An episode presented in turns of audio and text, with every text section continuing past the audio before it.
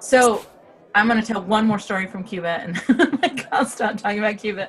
No, So- talk, bring on bring on the Cuba stories. So it took me less than 24 hours to be in Cuba for a pastor. We we went out, we went for a walk, and we had a drink together. And I'd known I've known him for a couple of years.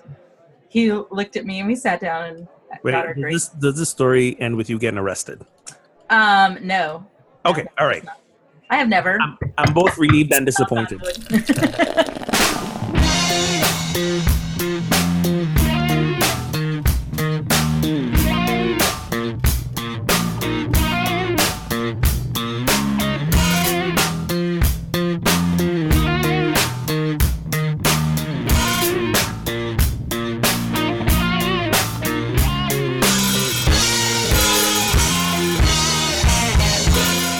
Welcome to episode 77 of Pub Theology Live, a weekly conversation on life and faith over a craft brewed pint, a fine wine, or whatever happens to be in your glass.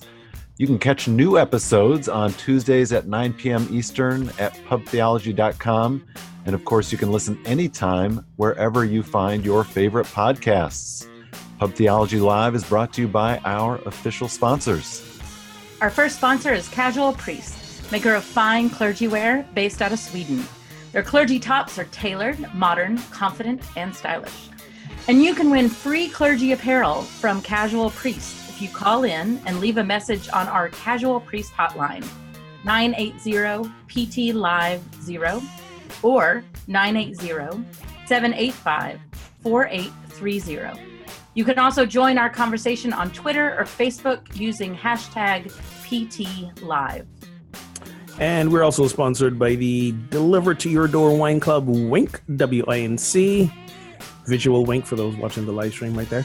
Uh, get started at trywinc.com slash PT Live. That's T R Y W I N C dot com slash PT Live for $20 off your first order and other savings. For the wine lovers out there, they will deliver bottles to your door if your state allows it. And if you want to sample some of these wines, on us, on the house, three bottles. You can call, leave us a voicemail, the 980 or an email, info at pubtheology.com. Leave a question, a comment, something you want us to discuss, uh, you know, feedback, anything, and you will be entered to get some free bottles of wine. The only thing you will need to pay is tax and shipping because it's coming from Winc. But yeah, get some. No one has ever, no one has ever said free wine. That's a bad thing. No, no, no Ooh. select, we will select one winner every month. So get your calls in, get your emails in. We want to give you some wine from Winc. Get it while you can. Absolutely. Well, today we discuss are we risk takers or do we tend to play it safe? How high is our tolerance for mistakes? And if we learn from mistakes, why aren't we eager to commit them? Also, do we give a wider latitude on making mistakes to people in positions of leadership and power, such as, let's say, pastors or presidents? We'll discuss. And we are joined on our episode today by Shannon Meacham and Ogun Holder. Welcome both. Shannon, uh, glad to have you back. Thanks. Looking all My, my third show. your, your third show, looking all looking all tanned and Cuban. Well, as I had a um, dermatologist mole removed yesterday, maybe I shouldn't look so tan and Yeah. check it. Go to your dermatologist. Check your doctor, especially if you're redhead or light fair skinned.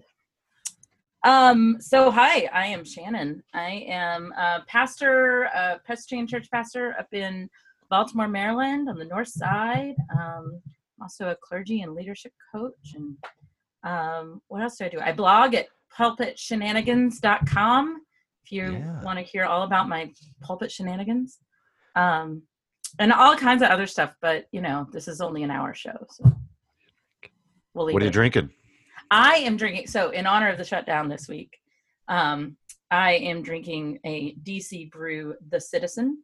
Ooh. So less maybe so in in the shutdown, and maybe more in honor of the Women's March that took place last Saturday, as the citizens rise up. And also, it's a delicious Belgian style ale. So Lovely. there we go. I'm Reverend Ogun Holder, author of Rants to Revelations, and Um, you can visit me at ogunholder.com where nothing exciting is happening.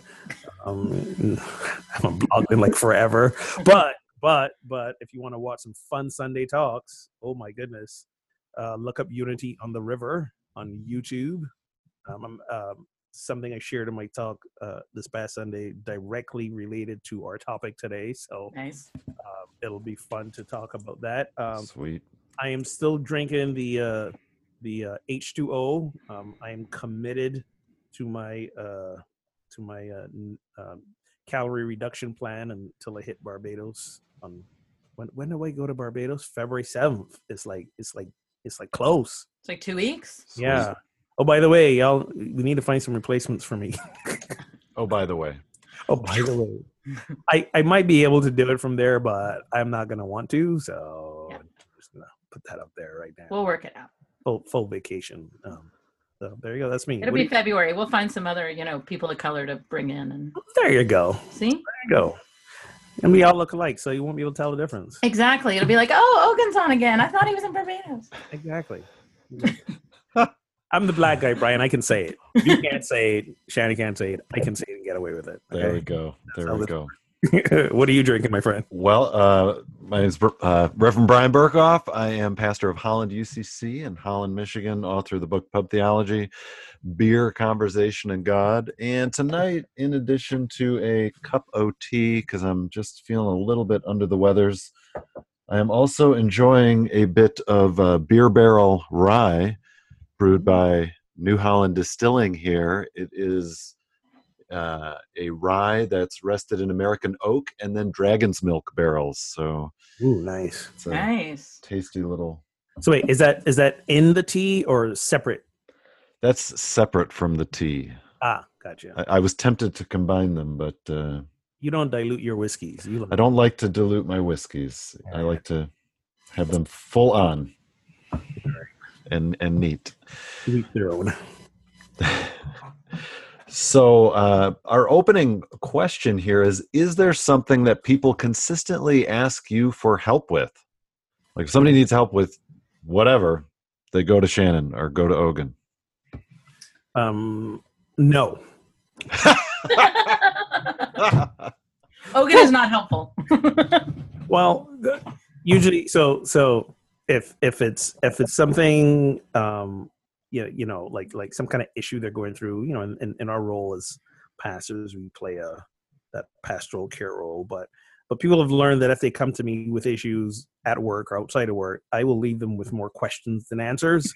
if they're coming to me with help on making decisions certainty, they know what they're going to get with at this point in time. You know, so what should I do?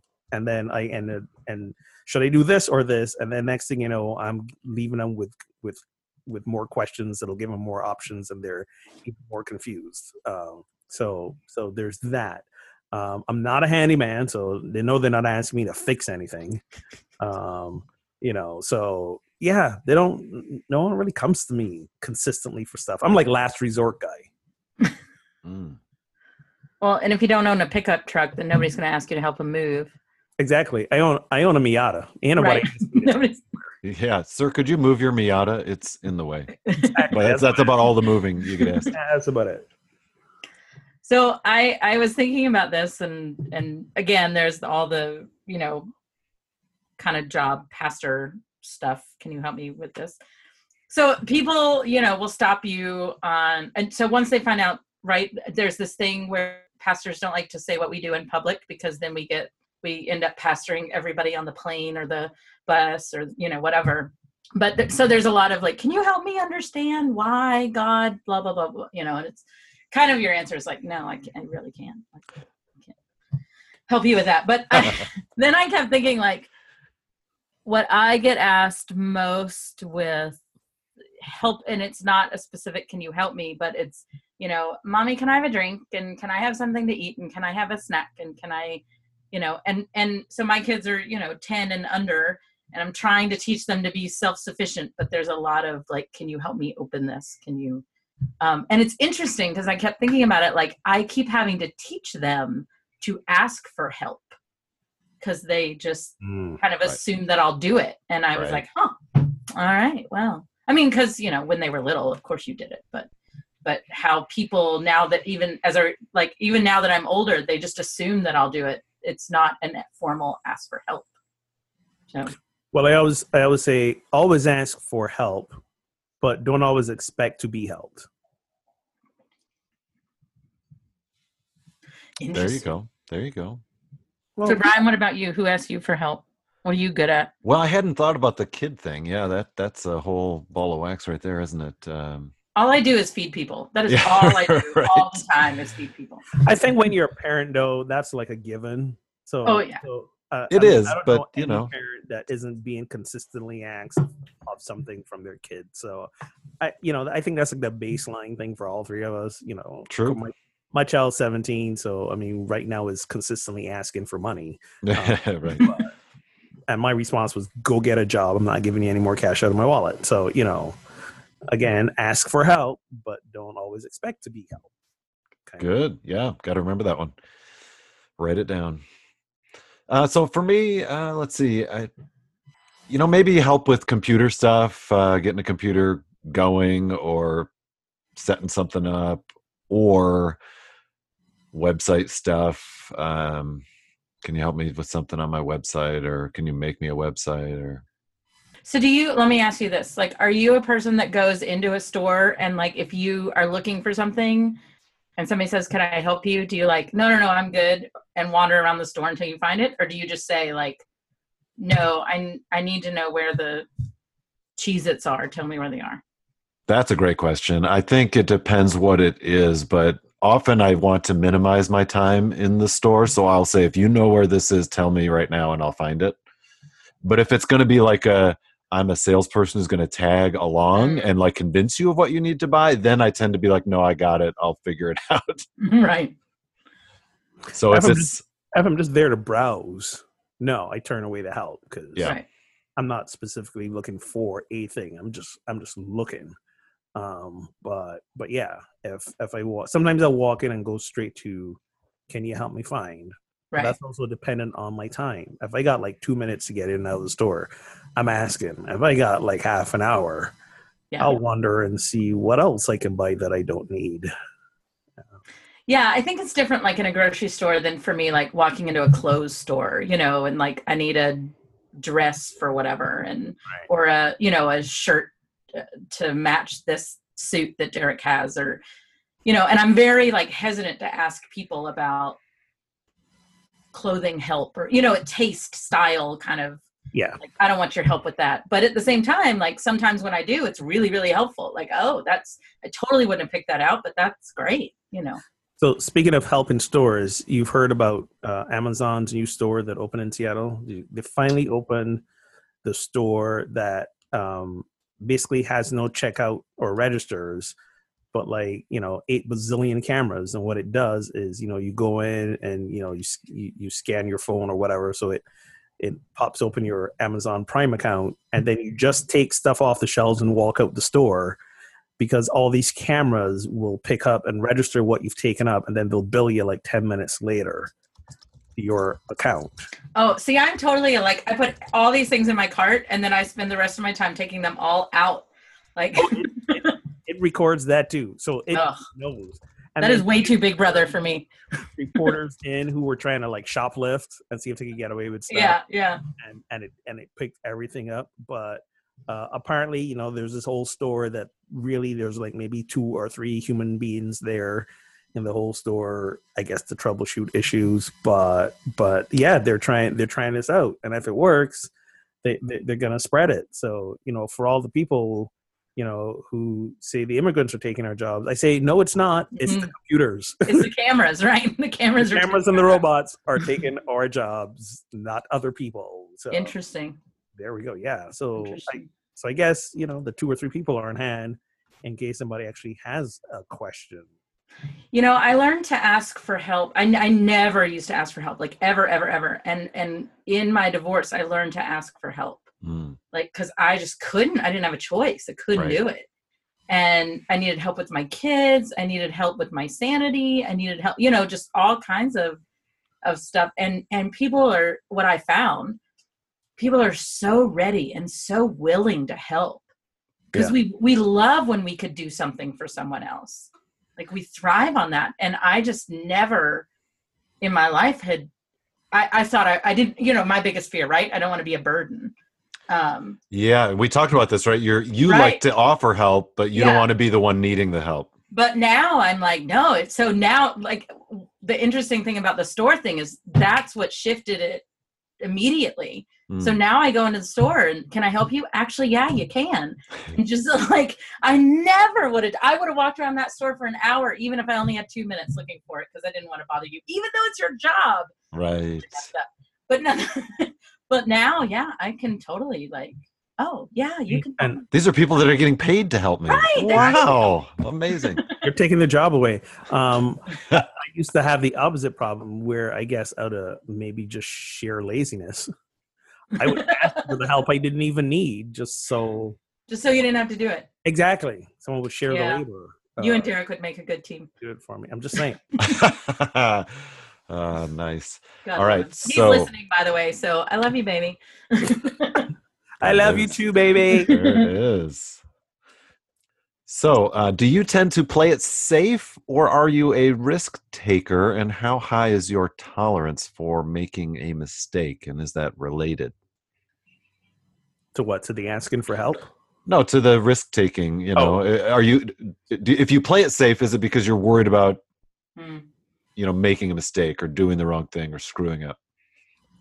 So Hmm. I, I have a zero tolerance for mistakes. Like I for for myself. For other people, it is completely natural. It's fine. We'll work with you. Yeah. Like it is unacceptable. And and that sounds like a perfectionism thing. It's not. It's um I don't I don't know exactly what it is, but it's it it hurts my soul to make a mistake, like especially in terms of a relationship.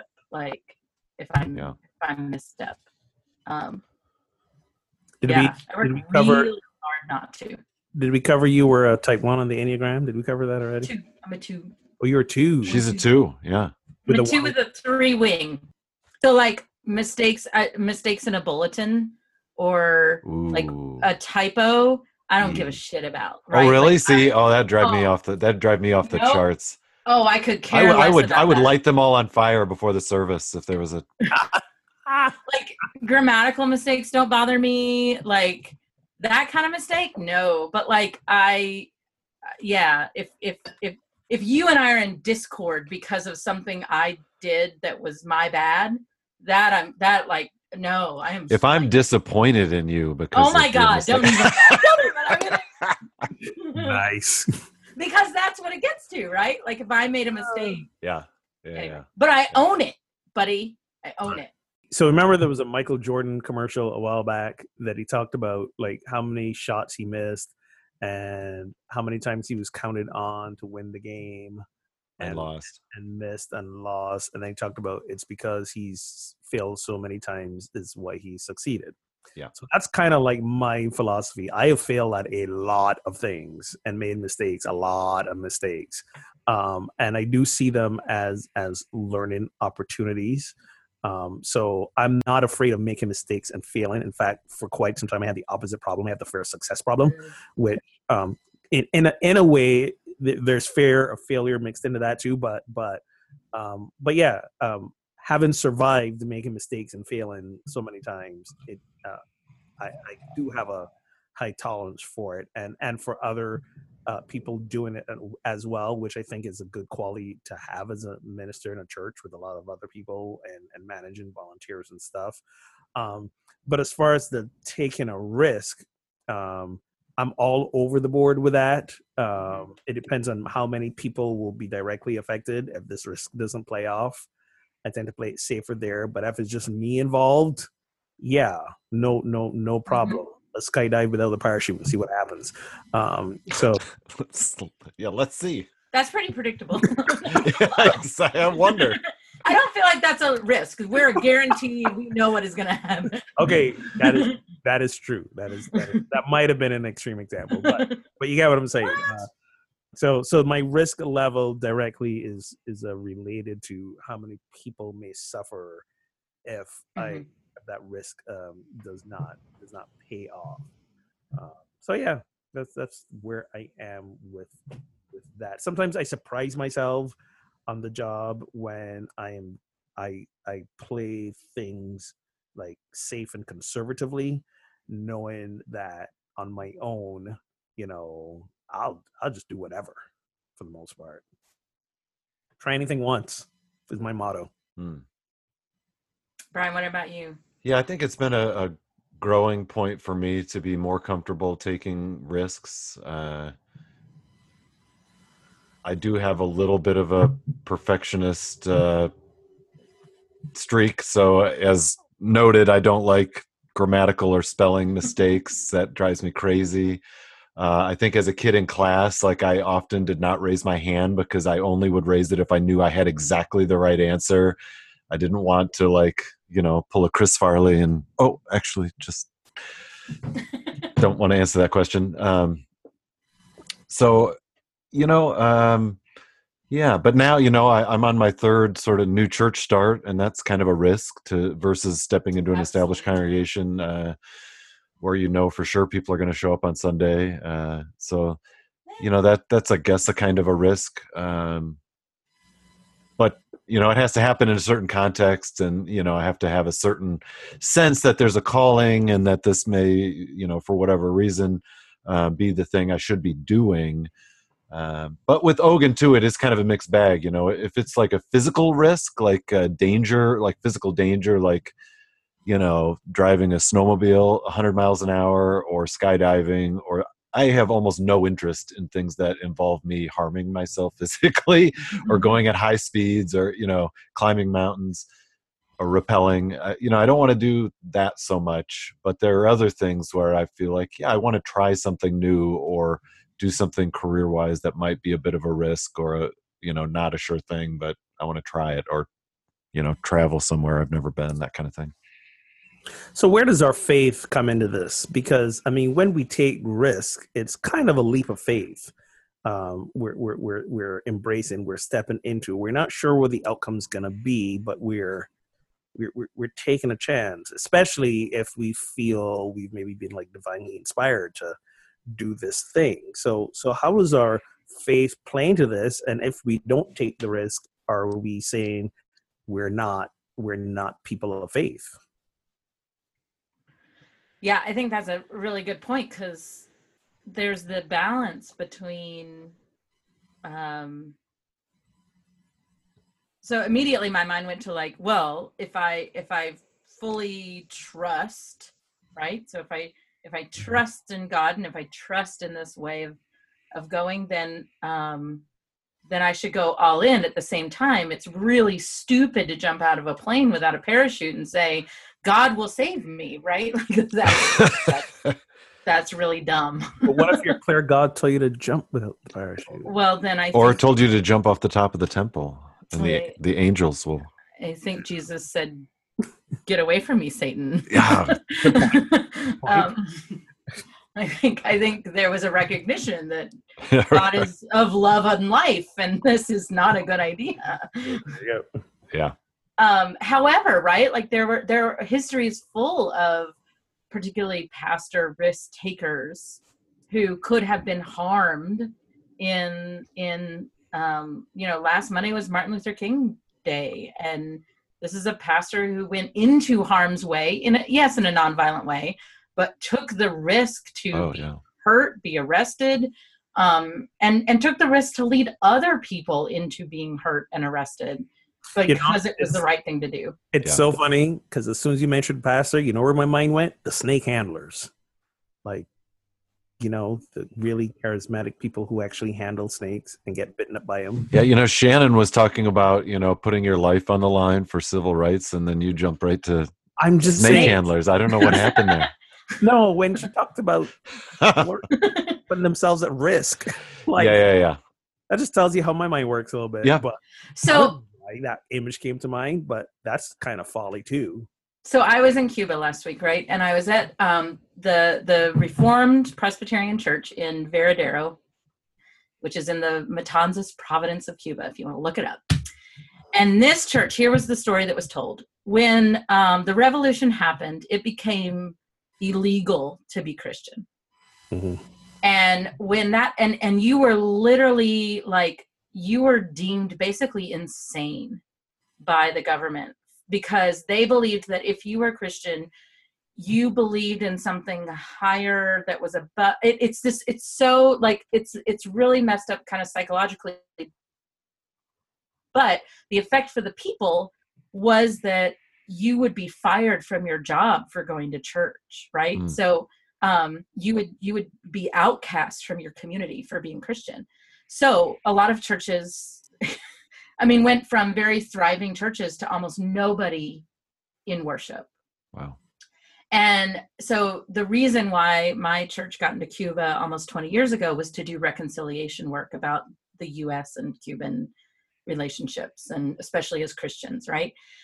And and um, one of the, the conversations over and over again about what is it like to live in a in a country that literally deems you, you know, insane for being Christian.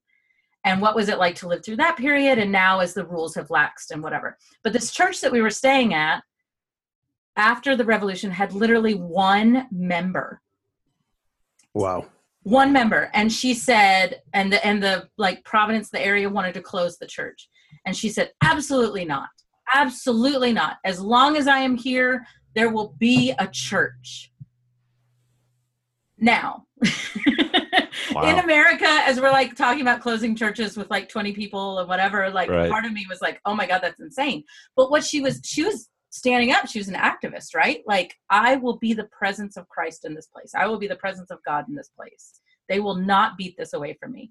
And she said to them if i die and there are no more members of this church you can close it. Fine and that church is open today and thriving congregation today and we stayed in their beautiful housing today which is two blocks from the beach and blah blah blah blah blah because she went out and convinced other people to take that risk to stay into worship Wow. Cool. and i just like it was very it wasn't convicting that's not the right word but i was very just very moved Yeah. by that kind of faith to take that risk And the under understated story there is at that time, one hundred percent um, pastor congregant approval rating. right Yeah, and no no pressure to show up on Sunday for Sunday worship. You know? right If I don't come, no one will be there. Exactly. But literally oh, exactly. Literally. That's well, everyone everyone's here. I guess we can get started. But that is a risk right? Like that is a true risk. Yeah.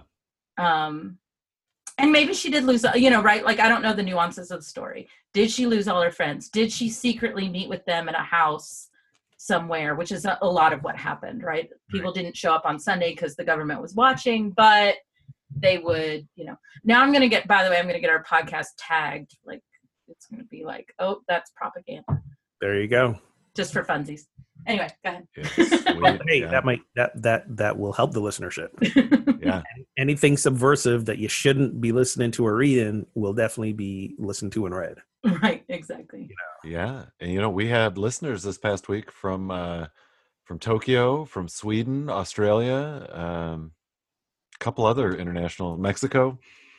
Yeah, been a while since you shared those stats. You know, I know. Yeah, we're we're due for that. We're due for that. Pull, pull, pull some up. You know. So- go ahead. Well, I was just gonna say, do we do we have do we give more space to pastors for making mistakes, or less room for pastors for making mistakes? In your experience, we'll get into an example in a moment, but just in in your general experience. I I think in my in my personal experience, um, less. um, uh, but but uh, I kind of kid about that. It depends on what the mistake is. Yeah. I think you know, um, little things like like you know, forgetting things you were supposed to say this or you know give this announcement on Sunday or blah blah blah. Little things like that. It's not you know.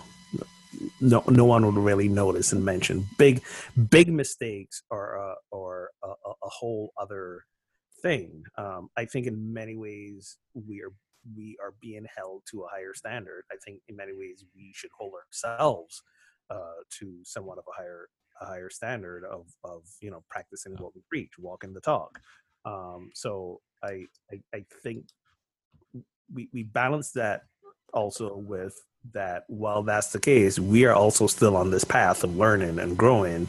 So we will make mistakes. I think it's a good thing to be vulnerable um, as a clergy person when you have made a mistake to to share it with people to say you know here here here am I I'm I am really no better than you I'm I'm still learning to walk the walk talk the talk I'm not going to do it perfectly you know no no spiritual leader is any better than any congregant or disciple uh, um, if anything they might be a little more practiced but not better.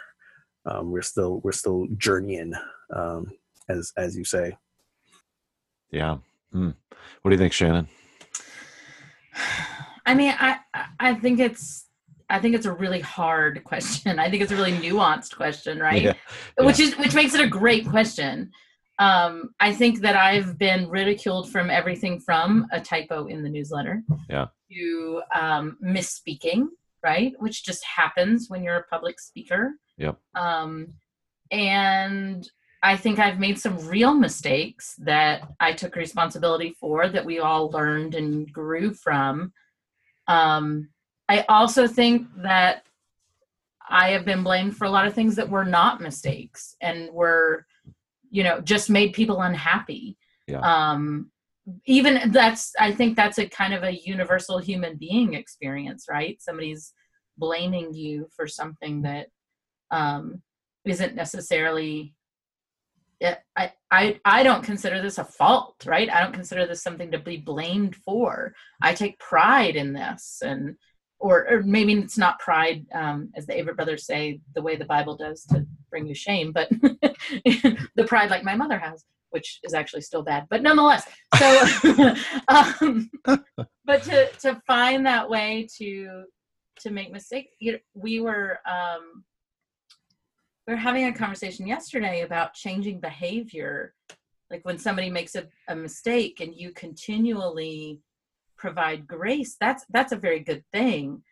But also changing the behavior about way that the way that grace is extended, mm. that that grace um, can become enabling to the behavior, yeah. if you will. Yeah. Which again, you could argue is that really grace, but none. You know that that our our ability of you keep making this mistake, or or you said, "Oh, I'm so sorry." Now it's let's just move on. Yep. Is is that really without really changing anything? Is that a mistake that? Yeah, forgiveness. Forgiveness doesn't doesn't equal lack of accountability. Right. Right and and and that needs to be uh, made made clear. Um, we we have the example of um, the the pastor. I forget I forget where he was. Did you mention where he was? He was in Memphis, Tennessee. Right. You know, a huge mega church who um, admitted, and I think he only admitted it because it came out publicly. Yeah, yeah she wrote a blog right. or an article about it. You know that he had an inappropriate relation, sexual relationship, and incident with a teenager, and you know he received a standing ovation from his congregation for coming out and admitting this, um, and you know it's when I when I read that it, it rubbed me the wrong way in a lot of ways. Um, remind me, I think he did. Did he did he quit afterwards or? I I, I read this a few uh, it wasn't when I was reading. It seemed like at some point in his ministry he had quit something for a while, but the church he's at now no, is fully supporting him and gave a standing ovation, and the pastor and the leadership all stand by him despite and, this and, revelation. And there's so so there's a difference, I think, between saying to a person you've you've made a mistake and we are not gonna abandon supporting you as an individual. That's one thing. Right. and it's like, dude, you sexually assaulted a teenager. Like that's not okay. Yeah. where where's where was the not okayness? Was there not okayness? Was there again accountability? You know, where where where like we don't read about that i don't know if that happened behind the scenes i would certainly hope that it did because if it didn't then this is this is taking the whole forgiveness support thing the absolutely the wrong in, in, in the wrong way and um and, and and not okay. And I think that's where sometimes we, when we put our pastors and the leaders on pedestals and we revere them, like like you're saying, we we do give them a little bit more of of a leeway. Um, and it's it, it's interesting. Uh, I mentioned at the beginning. Yet yesterday during my talk on Sunday, I and again, Shannon, you talk about being blamed for for mistakes you didn't make, or in my case, being blamed for something that never actually happened. Oh, they've um, been there, yeah. yeah that, that, that, that, too. So I will say, so it started. This started like over a year ago, when you know every every time, well, every few board meetings, I go, all right. So what's the latest rumor out there about me? So that when we have a congregational meeting, I can just clear them up and right. can move on. Nothing festers. So about a year ago, over a year ago, the rumor was I was having an affair with somebody on my board. Okay. So again, never happened. Right. And so the rumor was there, and we had a congregational meeting a few weeks later, and I addressed it. I said, "Here's here's the rumor. No, did not have an affair, emotionally, sexually, otherwise, with anyone on the board, on the staff, in the congregation."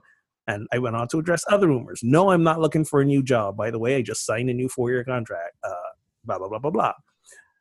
A few weeks ago, someone approached um, um, recently resigned board president, um, and she'd resigned. Oh, uh, I don't know, it's maybe been a couple months now, um, and she'd resigned. And someone approached her and said, "We heard you resigned because you were you just couldn't um, handle covering up the affair anymore." Oh my and she's like, Stop. What, what are you talking about? Ogun's affair. Like you just couldn't. And she's like, uh, no, there was no, this didn't happen. There was no fair, no white. So we were like, how does this thing still have legs like a year later? Right. Uh. So, so, you know, we had a, you know, at our scheduled board meeting, this came up and they were like, you know, when you said it at the congregational meeting last time, it was after church. There were maybe like 25 people you know, maybe enough people didn't hear it. uh, yeah, could be. The word. So they're like, you know, maybe you need to address this on a Sunday morning. So I got to find some creative way now. Work this in on Sunday morning that everybody's not shocked and like. Uh, I'm sorry, dude. You know, that doesn't sound so, fun at all. But uh, well, I thought it was fun because it was like, how creative can I be to work this in? Like this was right. my talk right in skills to the test.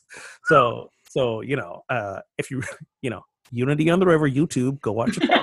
You let us know when that happens. exactly. But now the flip side of that was enough people coming out on the re, you know at the receiving line. They were like, "Oh, we hadn't heard that. Who was right. it?" You know, and I was like, "Oh Lord, right. did I just make things worse?" Right. uh, well, that's what I was gonna say. Is yeah. sometimes you sometimes if you if you have to keep addressing something Right. Sometimes, you know, people think, well, there must be something to it if they keep talking about it. I actually mentioned that in the talk too. I actually mentioned that in the talk. I said, but this is a product of yeah. how we think and how we are how we are culturalized to think. If he does yeah. too much, there must be something he's protesting against. Right. He said, here's what I'm protesting against. I'm protesting against an energy of we hear things and we let our thoughts run away with us and rather than go to the source come to me go to whoever like bring it up so that we can clean it up instead it festers and then there's yeah. resentment right. and then people leave the church because the board's not doing anything about this misbehaving pastor and they can't tolerate this anymore and and i think that's a really interesting point not just on forgiveness but on risk taking right so like right forgiveness of of um so say i i risk doing a project and i fail at it that to me is a risk that like that's a that's a i'll cheer you on for that risk right Right. you have a dream of opening a restaurant it does but it fails or you know the church does this outreach like try it go for it do it absolutely the risk of like outing ourselves in not i mean so in this case the a reverse outing, right? like I didn't I was, do this. I, I was inning myself. you were inning yourself, right? Like, um, you know, and and it's so interesting the things that we're accused of or the rumors that go on when you are a public figure. Right. And and I think part of that is because you do try to keep some of your life private. Um, I mean, there are certainly I have had issues not exactly like this, but you know, very similar that have gone to all the way to my personnel ish, like all the way to my, you know, governing board that have accused me of things. And and yet no matter what my explanation is, it's really hard to explain yourself with something that simply didn't happen Yeah. right how do you even begin to, right. to be like i didn't do it when it's like i No one did it. In No fact, one it didn't did it. happen. doesn't exist Doesn't right. Uh, it's interesting but because, and especially because there's so much stuff that does exist right Yeah.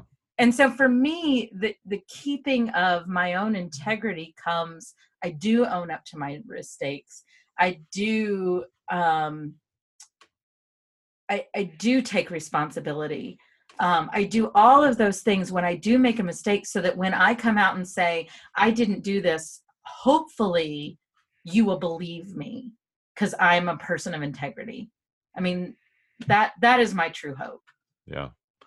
Yeah, and you know, we were talking about this um this Tennessee pastor, for example, who did something and there was a you know, did this more than something, right? Uh, sexually assaulted a teen and he gets applauded and forgiven by his church and and I think when we talk about forgiveness for mistakes, certainly that's part of the core of the Christian message, but there also is the balance, I suppose, which is consequences. There can be forgiveness and there also can be consequences right? Uh, and so you know where what kind of consequences are there for and i think for people in power especially who abuse that trust and that platform there have got to be some kind of consequences when it's valid. And that's the and that's the that's the thing. Validity and proof and and then then comes the question should they be allowed to stay in power right? So that's the other question that comes along. And again for me that's a matter of uh, a extremes and b repetition. If there's a pattern of abuse of power oh absolutely you no you don't deserve to be in that place. Now the question is especially with this recent uh, you know uh, the the Me Too movement and and the coming out of of uh, sexual abuses all over.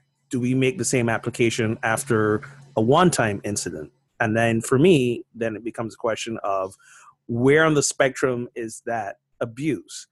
And you know, I'll, I'll I will get myself in trouble for saying this, but again, I don't believe when we read the the the headlines about all the varieties of misbehavior that have come out recently you know i don't believe they all deserved the same amount of punishment okay? They're all on the spectrum of misbehavior but you know for us as parents if we punished our kids the same way for everything you know our kids would not grow up well you, you, you know what i'm saying? There for me for me that whole saying the punishment must fit the crime and i think we've you know, it, it, while it is absolutely important and necessary to address all these abuses of power, let's not throw everybody onto the same bonfire. There's there's gotta there's gotta be some perspective here and context to it all.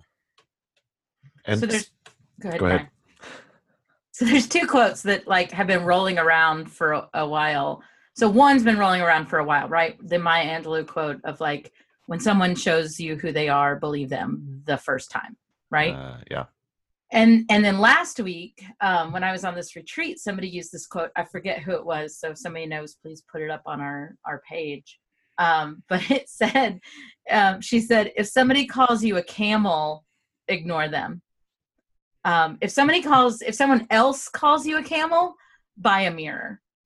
And i just i No. found that really interesting right? Huh, Just the- nice. Yeah like the idea of like okay if one person says something false you could write it off.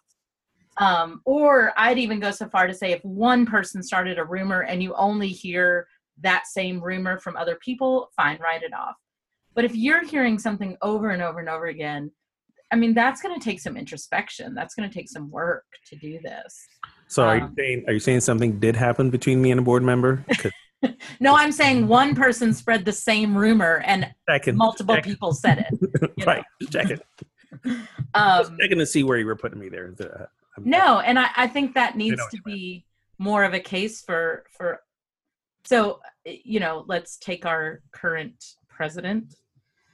Yes. Sorry, as I hold back my we, vomit. do, do we have? so need some But- need some whiskey. you know, like uh, he totally showed us who he was. yes. Like none of this is a surprise.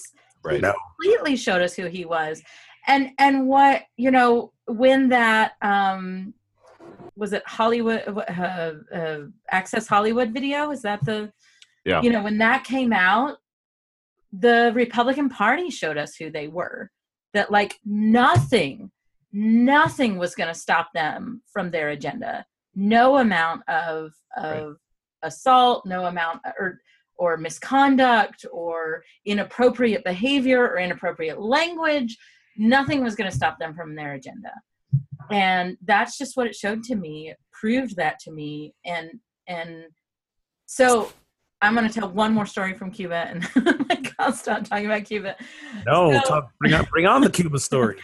so it took me less than 24 hours to be in Cuba for a pastor. We we went out, we went for a walk, and we had a drink together. And I'd known I've known him for a couple years. He looked at me, and we sat down and Wait, got our does drink. this, does this story end with you getting arrested? Um, no, Okay. All right. I have never. I'm, I'm both relieved and disappointed. so no, I honey, I'm super. I can talk my way out of that all the time. um, he's so he sat down and he says, "So, how are you enjoying our shithole country?" I Oh God, I'm so embarrassed. I'm so embarrassed. I'm so embarrassed, right? So we, uh, Derek and I went into a store to buy some rum. Legally, you can bring in four bottles. We brought in four bottles. Blah blah blah. Um, and you know, a box of cigars. Here are, actually, it's sitting on the desk. So here are pyramid. Ooh, wow. Legally brought in cigars. Nail me a few. Uh, Nail me a Party few. at the Weston Meacham household. maybe we'll bring some to uh to wild goose. Um so we go in the thing and and so uh, americans don't go to cuba. Like that's a very strange thing for them. So they're like you're canadian right? Because we speak english. We're like no no no no we're not canadian. And they go are you are you american? And and you know derek and i said yes. And she looks at us and she goes cuba's better and i said yes cuba's cuba's better um, but the last thing was so so it was American pastors, Cuban pastors, and then a couple of translators and a psychologist that helped lead the retreat and all this. So we're out at this. Oh my God, it was the strangest thing. It was like this. Um, so we we were in a beach town, a tourism town for re- this retreat, which is not normal. Uh, we're usually in the middle in the middle of the country, and it's this Beatles bar. There is a Beatles bar in Cuba and they're singing these like all of these like rock hits you know from whatever. Anyway we're we're all singing together. We're having a good time. We're having a couple drinks. And um, so pedro one of our translators was sitting with derek and i and a friend uh, fellow pastor. And we're singing along and all of a sudden sweet home alabama comes on. And we like know all the words right? We know all the words and I, I look at pedro and i said pedro i have to be honest with you alabama's a bit of a shithole and he goes oh I know. And like the whole thing busted out laughing and he started talking about their last congressional election. yeah. And I'm like, this is who we are to the world, people. And This there, is- and this there is- went our Alabama listeners. Thanks.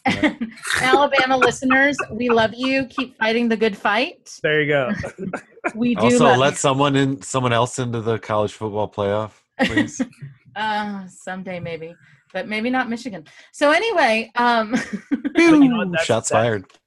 That's a real valid point of, that that that again conveys that our leader misses the whole point of things. You can go to any country and find you know pristine and shithole areas like Right. any country, Absolutely. any anywhere. Like you know, we want to bring in people from Norway. Suppose we're bringing in like you know the two percent who are the who are the thieves and the and the denigrates from Norway.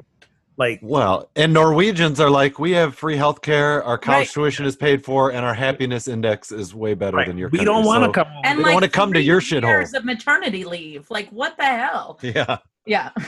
exactly. But that brings us so I think uh, most of us can agree that was obscene, racist, inappropriate. But how many obscene, racist, inappropriate behaviors are we going to allow for this person who's in power, who is untouchable, right? Yes. it's like we on the one hand a large portion of our country has a really low approval rating of this president on the other hand nothing happens there's no consequences there's no accountability he can do whatever he wants So um, I'm I'm gonna argue push back against that in that it's not instant accountability or instant consequences. So I think if nothing else, uh, as demonstrated by the two women's marches we've had, Yeah. You know, after he got elected and on the anniversary weekend of his election, if nothing else, but now the vast number of of women and non-white women who are now running for public office Absolutely. um, and if nothing else and in 2018 i think this year more than ever we're going to have a spike in people uh, in the voting booth in the midterms so so can we impeach a republican president while there's a republican led house and a republican led senate? Of course not because they gotta they gotta both get on board. Now Yeah. if it if it's a democratic run you know senate and house might it be a different story especially if there really can be proven impeachable offenses? And this is the thing you know here we have someone who has definitely pushed past the boundaries of decorum and expectations for that office. Okay so yeah now it's a it's a question of us the people to say you know oh we we've seen now what the extreme is. How do we really want to do this to ourselves again? Which is why i say you know i love oprah winfrey but i don't think she needs to be president because i think that's like swinging to the other extreme now and extremes are really not good. You know it's way in the bell curve the extremes are the lowest point because maybe not the best place to be. So so i think that it's a matter of time before there will be more of a visible accountability and and consequence. And even if it's not against him it'll definitely be against the party that he represents and have chosen to make him their leader. To shannon's point they showed us their true colors when they're willing to say we will let this guy be president. The evangelical community showed its true colors when they say we are going to stand behind this president who's of good faith. I love oh my god did you guys see the babylon bees headline a few days ago? And for our listeners if you're not aware the babylon bee it's like a satirical uh, religious website. So nothing Yeah, it's like the onion for religion. Exactly. So it was Jim Bakker saying saying he confirmed that Trump was in the hotel room with that uh, porn star because he wanted to share the good gospel with her. Any good Christian leader would. So, i saw that that- so that was that was that that was that. So that was like satirical headline in all its hilarity, right? Exactly exactly. So I also also believe in in long term. What do you call the the long game? So even if in this moment, in the midst of our outrage, we we think he's untouchable and nothing will happen, I think it will. I think it will in the end. I think this is one of those it gets worse before it gets better scenarios because now we've seen what happens when we put someone who's ill equipped for the job in charge we put someone who has extremist views in charge we put someone who really kind of just cares for himself and his brand in charge and we've had this experiment and i can't imagine that we will want to go back to this experiment again because without sincerity of intent he's kind of pissing off everybody even the people who supported him and voted for him Well, that's what worries me though, is I don't think he's actually pissing off enough people, right? Like there are people that have dug in their heels yes. and and basically have so you know this is this is idolatry. Like he is god you know he he is the only this is what happens when we say you know you have been ordained by god to do this. It was said about george w. and it's been said about him and and this marrying of tea party politics and you know conservative evangelicals is terrifying to me still um but i do think that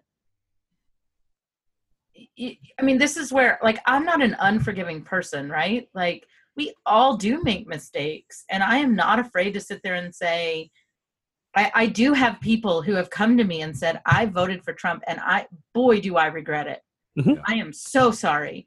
You know what? You're not off, you're not on my shit list forever. Like, I get that. Whatever. You, you thought, I don't know. Like, you know, here's what I say. Like, you are super, super late to the party, but come on in. Like, Right. I'm fine with that. Well, Yeah. they And- were willing to take a risk to our earlier questions. To our earlier question. Willing to take a risk. I mean, my entire lifetime, right? I am I am 37 years old. My entire lifetime, I have heard since Reagan that we need someone to run the U.S. like a business, right? I have heard that my whole Mhm. life. Yep. You know what? That experiment is going on, and we are going to deal with the consequences of that for decades to come. And you know what? We tried it, and let's please be done with it now. now, what's going to happen later is like, oh, we need a better business person to come in and businessman. Let's be honest, businessman to come in and run our country like a business. But I, think you know, going back to the pastor in Tennessee, it's it's not that this man may or may not have gifts, right? It's not that this man may or may not be called by God. It's that we as a church institution have to take responsibility for this person and putting this person in the position of power that he is in.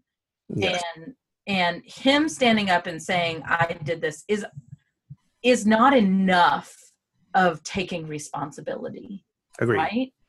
So you know i and and admittedly i will admit that i am frustrated on a regular basis because i and again you will have to stand up and take responsibility for a rumor that didn't even exist. And yet you're not willing and you lead thousands of people to stand up and truly take responsibility um now some may say well you know his marriage might end or his so he's going to get his. And i'm like well but the church needs to also protect the most vulnerable. That's what the church does.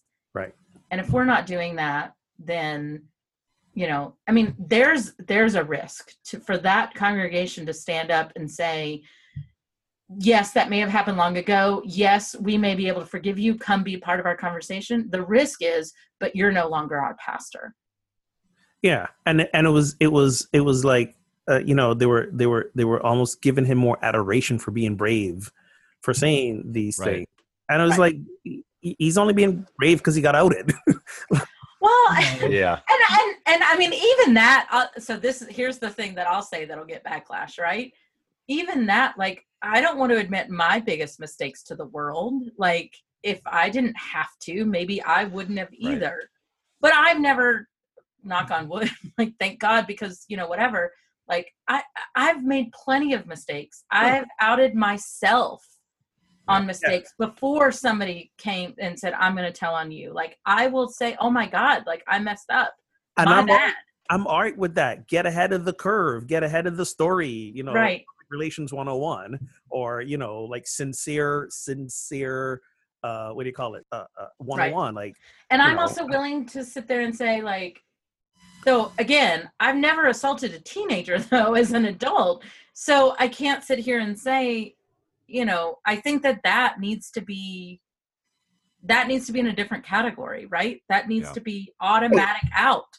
That absolutely. is once and done kind of deal yes. uh, as in issues of like i had no idea i even did this right? I had no idea i even bothered you about this. I am so sorry. I, I didn't know to out myself. I didn't know to Yes. tell people. I agree. Um, so y- y- this has all kinds of nuance which i i will say until i die. Right now in our political climate has no nuance. You were talking about the me too movement? Yes that is a that is a sliding scale of you know a, a um, cat call is not the same as a rape you know and and we Right. shouldn't put it in the same category what the me too movement does is empower women right and and we take the risk of outing ourselves to say um you know, here we go, me too. But I don't owe you my story because I just don't. Yeah. I, I just don't. That's my stuff. And wherever I am on that sliding scale, you don't get to determine, I do. And I think that's what this woman did by outing this pastor is saying, This is what happened to me. And um, I did it for me. I said, I told my story for me. Right. But, church, it's your turn to step up because he's now a very, very public figure.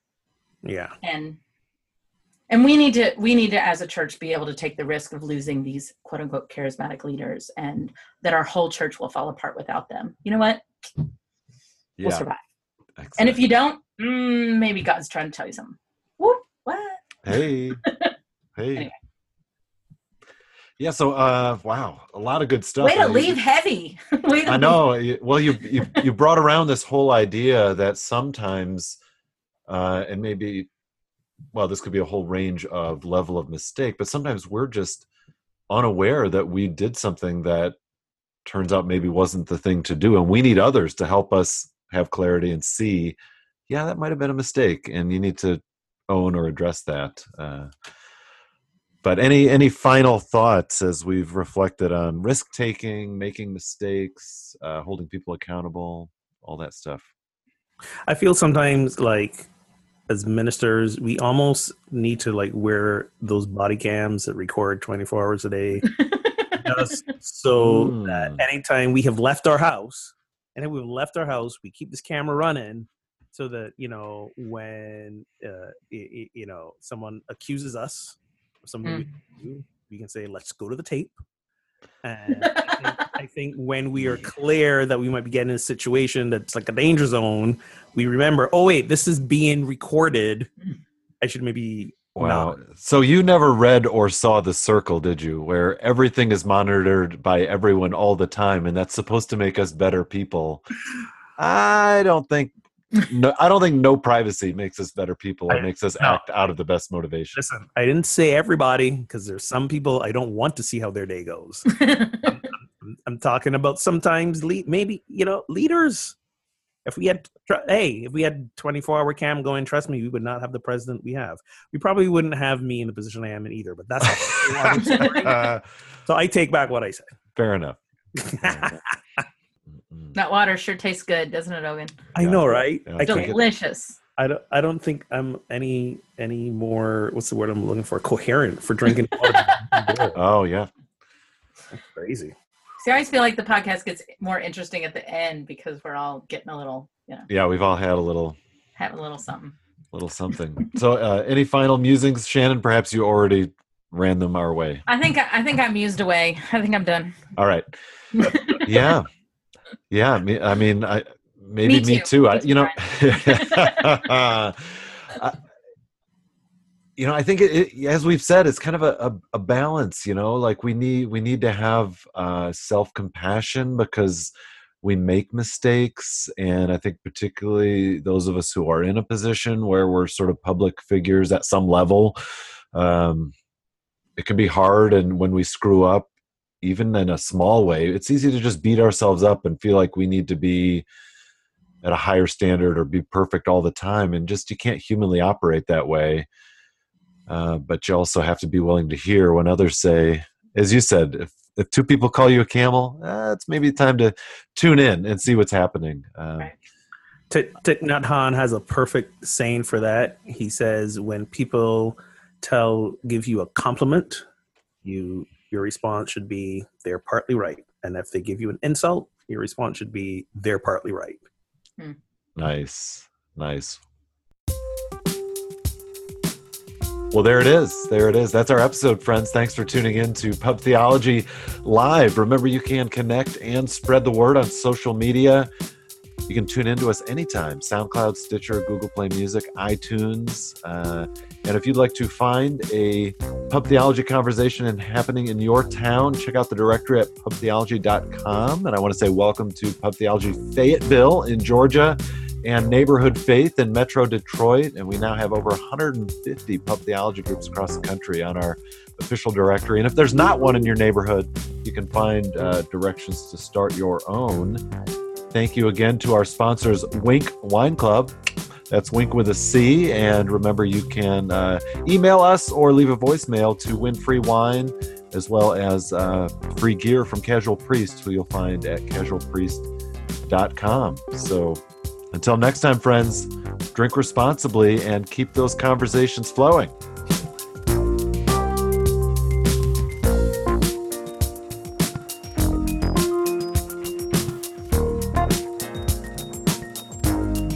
We we need to have a wink sound effect because y'all look like you're having a spasm. Man, Maybe we are. Uh, I forgot to plug the cruise. The cruise. cruise. I've never been on a cruise before. Ever? Ever, never, ever. Come on. I mean, I've been on a boat. Those aren't boats. Those are like those are like floating party hotels.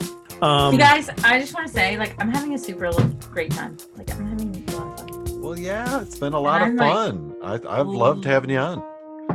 Looking forward to it every week. it, it, it is a blast. It is a blast.